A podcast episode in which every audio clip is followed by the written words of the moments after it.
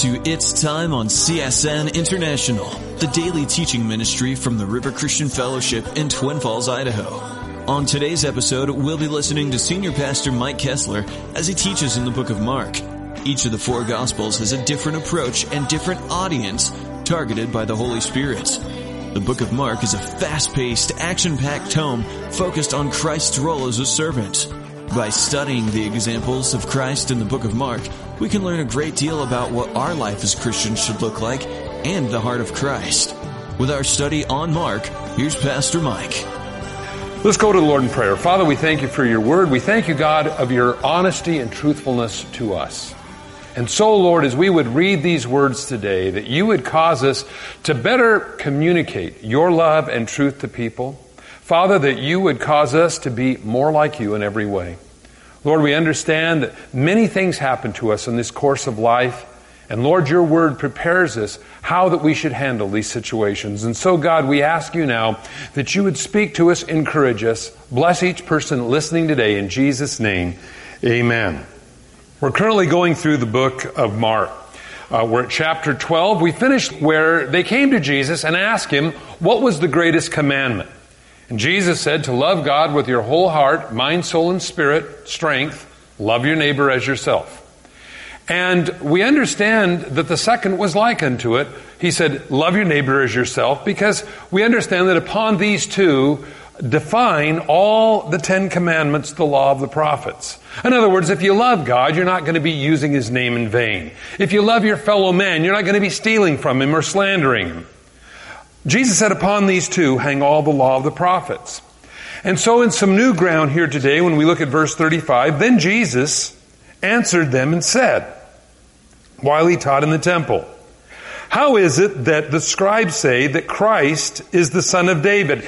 This is what the scribes taught, and rightly so. He was, Messiah was to be the son of David. But he was also God, and this is something that they didn't teach. And so now Jesus expounds upon this and he says, For David himself said, by the Holy Spirit, the Lord, Yahweh, speaking of that, said to my Lord, or the Savior, or Jesus, Set at my right hand till I make your enemies your footstool. First of all, we know that Jesus did have enemies here on this earth.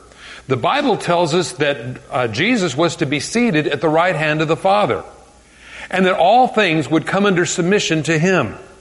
He's saying here in verse 37, therefore, David himself calls him Lord or Messiah. How then can he only really be just his son, is what he's saying.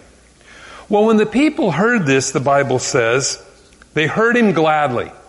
Now, friends, one of the things you find here is Jesus expounds upon a piece of scripture that only by the Holy Spirit could David have ever known that there would be more to just you might say the Messiah, that he was to be Lord as well, and that's why David calls him Lord in Psalms 110, which is really David's uh, summary of the Messiah, you might say. It's Psalms 110. And in that chapter, interestingly enough, David identifies his descendant as Lord. It would be just impossible for him to only be just the son only. But it says the people heard him gladly. And you know, friends, there's a, a truth to that. It's when you take a biblical truth and you're able to communicate it to a hungry heart. Friends, that's what causes people to hear the Word of God gladly. Every one of us have opportunity to share our faith with people all the time. You're going to be around people all week that don't know anything about God. And so how to share then your faith, how to communicate truth to them so that they can grasp it or understand it. Oftentimes they would say, Jesus, why do you speak to the people in parables? And he said, because seeing they don't see, hearing they don't hear. They don't understand. So he took a spiritual principle and put it in a common everyday story so they could get it. Oftentimes we'll find this in our own life. We'll, we'll hear something over and over again and we don't completely understand it until somehow our brain figures it out. I think oftentimes when you're teaching a child, probably in second or third grade, about fractions. Now you remember, maybe you don't remember, how frustrating that particular part of math was to understand. How could one fourth be smaller than one half? Because a four is bigger than two. So if you have 1 4, 1 4 is bigger than 1 2, but it's not, it's smaller. And you agonize over this, and you get out the pie charts. And you begin to go over this until somehow the kid can understand that one fourth is less than one half. Well, when the penny drops, you figure it out, the light comes on, however you want to say it, you go, oh, I get it now. Maybe it might be that way at your work as well. Maybe somebody's trying to explain to you how the particular chemicals have to be mixed before they go into the, into the weed sprayer or whatever, and you're having a hard time understanding. But once you figure out, you go, oh, I get it. And what becomes so common to you after you get it, still to many other people, are still very hard and difficult to understand. And this is part of, I believe, the power of the Holy Spirit to communicate that truth. Because it is only by the Holy Spirit that anybody would understand spiritual truths, friends. If you know that Jesus Christ is God, if you know that Jesus Christ died on the cross for you, if you know that He took taken away your sins and prepared a place for you in heaven, then you have had a supernatural revelation from God. Because the Bible says those things aren't commonly discerned. Those things are not fleshly discerned or discerned from the old sin nature of man. You know why? The old sin nature man don't care about God. The old sin nature wants to do what it wants to do, regardless of the consequences or regardless of any thoughts of God at all.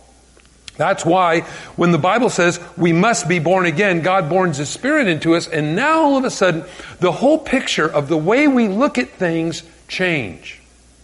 Now, one of the things I believe we as Christians do on this earth is we bring the gospel to people that don't understand it. That's why Jesus said, You're the light of the world, you're the salt of the earth. Because we bring a message to them that they would understand.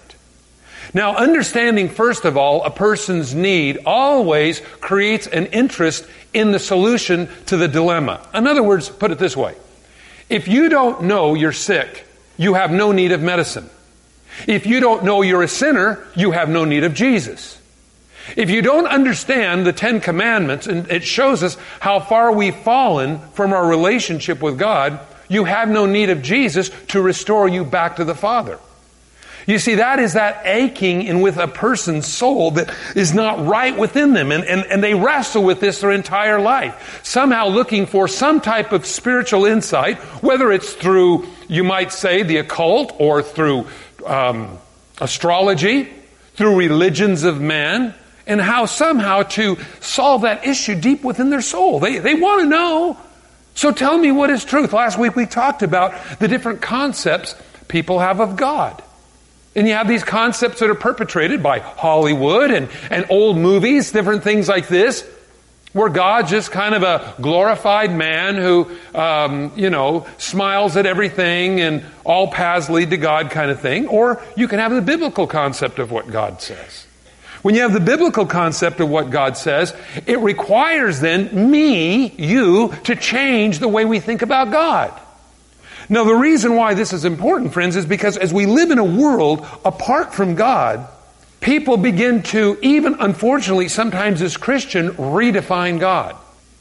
And we talked about how important it is that we don't only recognize God as our friend. We, we understand that. We teach our children this that Jesus is your friend in life. Friends, that is no greater truth.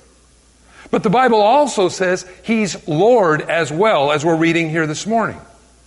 And Lord then would require us to submit our will to this King. And friends, I'll tell you, by nature, we don't like to do that. We're pretty stubborn. We talked about that where you can see the stubbornness in your children that hasn't, er, hasn't learned the finesse of covering the rebellion. But as we get older in life, we, we, we can become quite creative in the way we cover our sin. Many times when we're pulled over by the police, and the cop says, You were going too fast. I'm amazed at the excuses that I can come up with. Well, the car in front of me made me. I was keeping up with traffic. Or, my speedometer's off. I have big tires. Or, my speedometer doesn't work at all which then usually get another fix it ticket on top of that, but that's another issue. And we come up with all these different ideas. And friends, I'm amazed at the creativeness of the old sin nature. And we look at this and we understand that as I call Jesus my friend, I must also call him my Lord as well. And that means a surrendering of will to him. Now, we as Christians, part of what we do, I believe, as we endeavor to serve God, and the way we serve God is quite simple. We say, well, how do we do that? What's, how do you serve God? What's the formula? You know, you know, like, you know, you look up a cookbook, you know, okay, serving God, this is what you do. Actually, it's quite simple. It's that we surrender our will to Him each day. And just as God took you at your word when you accepted Him as Savior, when you said, Lord, I'm sorry, forgive me and my sins come into my life, God took you at your word. When you said, Lord, fill me with your Holy Spirit, Jesus said, if any of you, being evil, know how to give your children good gifts, how much more will your Heavenly Father give the Holy Spirit to those who ask? If you take these words that we speak, God takes them seriously. And so we say, Lord, I give you my life. God says, okay, you're my child. So in the morning when we get up or when we go to bed at, at, night, we say, Lord, tomorrow is your day. You open the doors, close the doors according to your will. I want to be about your business. Well, then God takes you at your word and opens and closes the doors for you for those divine appointments that He has for you. That's why sometimes it's really strange. If you have a boring Christian life, I just want to pray and tell you this. You ask God, say, God, tomorrow's your day. Today's your day. Well, every day is God day, but I believe just as Jesus, when he taught the disciples to pray, give us this day our daily bread, and part of that daily prayer was, Thy kingdom come, Thy will be done. So we know that we need to surrender each day to God. That God has these divine appointments for us. You'll be quite surprised. You'll see people that you went to high school with, you haven't seen for 20, 30 years. And, and, and it's a divine appointment. Hey, what you doing now? Still going out and partying with the boys? No, I accepted Jesus as my Lord. Uh, you got religion? No, I've got a relationship with God. It's a big difference between religion and a relationship. And I see life now through a different perspective than I used to. See, friends, we all want insight. We do. There, there's all these books. In, in fact, that's the whole purpose, you might say, of reading and learning is a different insight. That's why we spend great amounts of time doing research on things that change the way we think about it. Oh, I always thought it worked this way. It doesn't work this way at all. It works this way. And you see, when you are equipped with God's Word, you have a different perspective of life. And so when you say, well, I want to serve God, God arranges these divine appointments Somebody walks up to you and says, Well, what you been doing for the last 10 years? Haven't seen you for a while. Just say, You know, got a new perspective of life. Whoa, how'd you do that? Well, you know, I used to just simply see life through my own eyes. Remember when we were back in school, everybody saw it the same way? Yeah. And you look, at, think about how many of our friends now are dead. You know, there's got to be a different perspective of life. And I went on a quest to find what that perspective is of the purpose of living from another perspective other than my own. And I came to the conclusion, well, what'd you find? Well, I came to the conclusion that the only perspective of life that is important is God's. And what does God have to say about living every day? And you look at your friend and you say, Have you ever thought about God's perspective of your life? Uh, no. Spend most of my life stoned, you know? Well, do you know what? Inside every person, friend, there's a longing, there's an emptiness to know God. And there's a longing and an emptiness to understand spiritual things. This is why the people, it says here, and this is a very important uh, verse here that we find in verse 37 and the common people heard him gladly.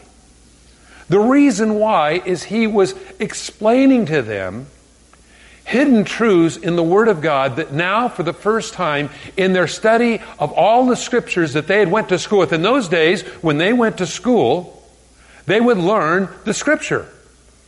But they would learn scripture, but they didn't know what it meant. Do you know how many people today have dead orthodoxy in their life? Do you know what dead orthodoxy is? That means we go to church, we do the dogmas, but we don't understand even why we're doing them. Now, if I can't understand what I'm doing in the dogmas, I best not be doing them. You know, people don't understand. They think when the Pope comes out and goes, he's thinking, all of you Italians, get off the lawn. You know, I mean, they have no idea. We know he's doing something up there. We don't know what he's doing. We have understandings, but we may not know what they mean. And see, oftentimes, those things can be lost. This is where the problem comes, where Jesus said, Beware of the rudiments and the traditions of men. In other words, people are doing something. I shared this story before, but it was an incredible story. It's a true story. It's about why grandma, when you cook a pot roast, always cut one end of the pot roast off and the other end of the pot roast off. And so her uh, daughter cut the end of the pot roast off, the other end of the pot roast off, and her daughter, granddaughter, cut the end of the pot roast off, and when they cooked it. And they never understood why. And they went back and they asked grandma, why did you cut it off on both ends? She says, so it would fit in the pot. And so here's second, third generations cutting the end of the pot roast off, and they didn't know why. Friends, there's a lot of things that happen in our Christian experience that can be the same way. We have taught the rudiments and the traditions of men, but we really don't know what the Bible has to say about those things. See, the Bible says that we all have to make defense for our faith. And part of making defense for your faith that I have found is when I can make a defense for my faith, I know what it says. I can't just say, I don't know. That's what our church does, and that's why we do it that way. And there's a lot of people that say those things. You ask them why, they don't know. So, as we look at this, Jesus now takes things that were commonly taught and explains it to them. Friends, do you realize that when you do this for your children, they're going to have a better understanding of who God is. Do you realize when you do this for your children that they're going to have a defense for their faith? That it isn't just a religion that they're in, but there's a reason why we don't do or do do certain things. And we know the Bible says, as an example for us in Christ, all things are lawful, but not all things are the best for us. We know we go to heaven because Jesus died on the cross, not because I do or don't do certain things, but in, ever, in, in, in the endeavor to please God and to show Him that I'm serious with my relationship, not to earn eternity, but to prove that I am on God's side, I don't do many of the things that I do. Even though I could legally, you might say, still be a Christian and do it, I don't want to do those things and cause somebody to stumble. Now, there's always those people say, well, abstain from appearances of evil. Okay, that's what the Bible says, and that's what we need to do. But the problem always comes back to then, you wearing a red shirt might be an offense to somebody else. So where then do we draw the line then on how we respond to one another in this way? I think it's where it begins to stumble people. Not somebody with a critical eye, you might say, saying, well, you know, let's get out the tape measures and start measuring the hemlines on the women's dresses. And by the way, guys, we're going to start measuring the length of your hair, if you still have any, and we're going to find out how long we're going to allow that to be. We want to abstain from the appearances of evil. And all of a sudden we can become narrow-minded, legalistic, and completely program out love and God right out of a church. Well, that's the problem. So why do we do what we do? And how do we keep the balance? And how do we, again, illuminate the scriptures according to the way God would, that would attract people into His kingdom, and yet at the same time still preserve the truth of His Word where people can understand that God really indeed loves them. See, all things are lawful, but not all things are the best. You say, well, Mike, what, what do you mean by that? Well, the Bible says, has specific guidelines for all of us, and in particular, even ministers. And the Bible says if you're going to be a minister, you're not to drink. Now, do I think drinking is necessarily wrong? No. If somebody wants to have a glass of wine with a dinner, I don't have a problem with it. Here's the problem with me, though. I'm going to the checkout line, Albertsons, and I've got enough booze in my cart to float a boat. And people go up and say, Oh, Mike, I see you're going to have your own rock concert. Um, the problem is, it's not that, it's that because people have different weaknesses in their life, and people have different agendas in their life, they oftentimes think everybody else does too. So if I have a bucket or a, a, a shopping cart full of booze, they think, well, Mike's going to go home and drink all of that tonight. Not a pretty sight if you've ever would have seen me like that. The thing is, is that so the Bible just says for ministers don't drink. Now here's the reason why. Because is that bottle number one or bottle number four?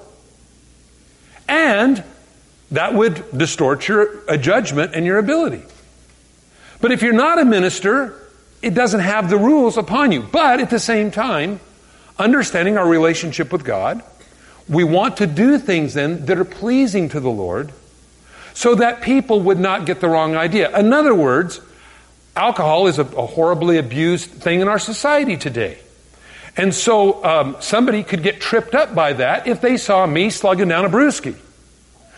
Maybe somebody wouldn't be tripped up by you do that because they know, well, that's only one, that's all he's drinking. So I think we just always need to be very sensitive concerning other people, their relationship with God, how they walk in the Lord, and these kinds of things. Now, it's, Jesus said it's impossible that offenses, offenses are going to come. But woe to the person by which they come. In other words, if you've caused an offense, do your best to fix it. Don't just say, well, it's my freedom in Christ. Too bad about you. You can't do that because we're a family of God. And because we're a family, we interact with one another. And so, as in any family, and by the way, friends, I want to tell you something about families. Anybody here that's been a family? Some of you come from big homes, some of you come from small homes. But one thing I found the best of families have fights. Amen? Never had that? You'll hear mom and dad out in the kitchen scrapping. You might hear brother and brother in the other room scrapping. You might hear brother and sister scrapping. I'd like to say as it gets older and as you get more used to one another, the problems have become less. Oh no. Au contraire. Pastor Mike Kestler on It's Time. If you've missed any part of today's episode, I'd like to inform you that we offer It's Time for free as a podcast download in the iTunes Store. If you'd like a hard copy that you can keep and share, give us a call at 800-357-4226 and the operator can help you with that. Don't forget, It's Time to Grow Pastor Mike's book on the Christian walk is also available completely free for you by calling that toll-free number I just mentioned. Tune in next time for more It's Time.